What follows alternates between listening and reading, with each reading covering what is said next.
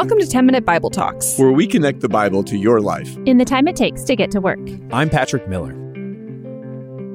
You know, back in the day, people used to talk a lot more about false teachers. These are people who teach false ideas about God, about Jesus, about the Christian life.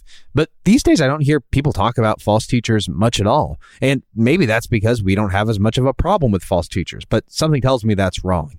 In 2 Peter chapter 2, Peter describes the cost of following false teachers. And to do this, he draws on an ancient story from the Torah, the first five books of the Bible, specifically the book of Numbers. And so if you've been doing 10 minute Bible talks with us for a long time, we went through the whole book of Numbers. And so you'll remember what happened inside of that book, or at least a little bit of it. You see, the Israelites, they'd been rescued from slavery in Egypt, and now they were preparing to go into the promised land. But at every step, the people rebel. At every step, they trust false teachers rather than trusting in Moses. There's one rebellion after the next. For example, they send spies into the land of Canaan where they're supposed to go and conquer. And when the spies come back, they bring a bad report. They say, These people are terrifying. They're stronger than us. There's no way that we'll be able to defeat them. This is a death wish. And the people believe these false prophets. It's not just them. There were people like Korah who came along and led a rebellion against Moses. Moses' own brother and sister, Miriam and Aaron, they both lead rebellions and they all try to say something similar. We don't need Moses. We don't need the law that Moses has laid down. We can do this on our own. It was a form of false teaching. And as the story of Numbers goes on, the first generation that came out of slavery, they actually die away. God says, as a result of following all these false teachers, you're, you're going to die here in the wilderness, but your children will enter into the land. And as they're trying to enter into the land, another false prophet comes along.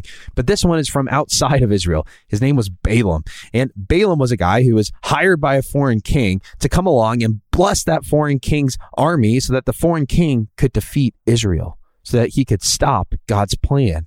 Uh, but as the story goes along, Balaam, he tries his best. He keeps accidentally cursing the foreign king's army and blessing Israel. Now, God wants Balaam to turn around. God doesn't want Balaam to keep going out there in the service of these foreign kings and trying to contravene God's will, but Balaam keeps going. And eventually, Balaam is the one who tells this foreign king how to beat the Israelites. He says, Hey, why don't you send some of your women into the camp to, to go seduce some of the men and lead them into idol worship? That'll get God riled up. And he was right. There were people who were led astray by his false prophecy. I just want to ask you a question. Do you think that you're at risk? Do you think there's ever been a time where you've bought into a false teaching or a false prophet? Or do you think that you're immune to that, that you can never possibly be tempted? I think Peter wants us to see ourselves as the Israelites walking through the wilderness. And of course they were tempted. Of course they were at risk. You can be tempted. You can be at risk, which is why you have to take seriously the threat of false teaching in your life because false teaching draws you away from the living God. False teaching leads you into idolatry. False teaching leads to death and destruction. False teaching is a big, big deal and you're at risk. I'm at risk. There are as many false teachers today who claim the name of Jesus as there have been throughout history. So I just want to read from this chapter because Peter's warnings here are, are, dire, and you might feel judged. I might feel judged in the midst of it, but it might be a judgment that we need because we need to be warned. He says this in verse 1 But there were also false prophets among the people. He's talking about those Israelites living in the wilderness. Just as there will be false teachers among you. They will secretly introduce destructive heresies. Heresies are just false ideas about God, false ideas about Jesus and the Christian life, even denying the sovereign Lord who bought them, and they bring swift destruction on themselves. Many will follow their depraved conduct and will bring the way of truth into disrepute. So he's saying many are going to buy into the false teaching. And while that's awful for them personally, it also brings disrepute onto the name of Jesus. He continues, in their greed, these false teachers will exploit you with fabricated stories. Their condemnation has been hanging over them, and their destruction has not been sleeping. Uh, here's his point false teachers always have ulterior motives. Maybe it's financial motives. I can get a big following. I can get a big book deal. I can uh, become a big name with lots of attention if I just say what people want to hear. I think today about the amount of false teachers who are telling people false things about sexuality and sex in general. They say, look, maybe you've heard it said that sex should be in marriage only exclusively between a man and a woman, but I say to you something different. That's not what God really thought. That's not what God really meant. And they can get a huge following doing this, and they can lead many astray into destruction. As Peter goes on, he talks about how false teachers work. He says that they appeal to our lusts. Now, lust isn't just a sexual word. I mean, I just gave that example, but lust is just any inordinate desire, any misdirected desire. So maybe a false teacher is something like the prosperity gospel. It says, hey, if you follow God, you'll get rich, you'll get famous. That's a false teaching. And again, often those false teachers profit as a result of what they're saying. Uh, but this is what you need to take away. If you want to be aware of false teaching in your life and resist it, you need to know what your lusts are. You need to know where you're tempted to resist God.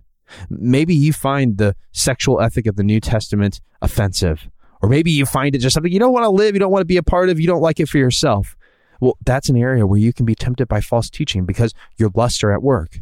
Or maybe you're tempted by materialism, consumerism. You always want new stuff. You always want the bigger house. You always want the nicer car. You always want the better vacation.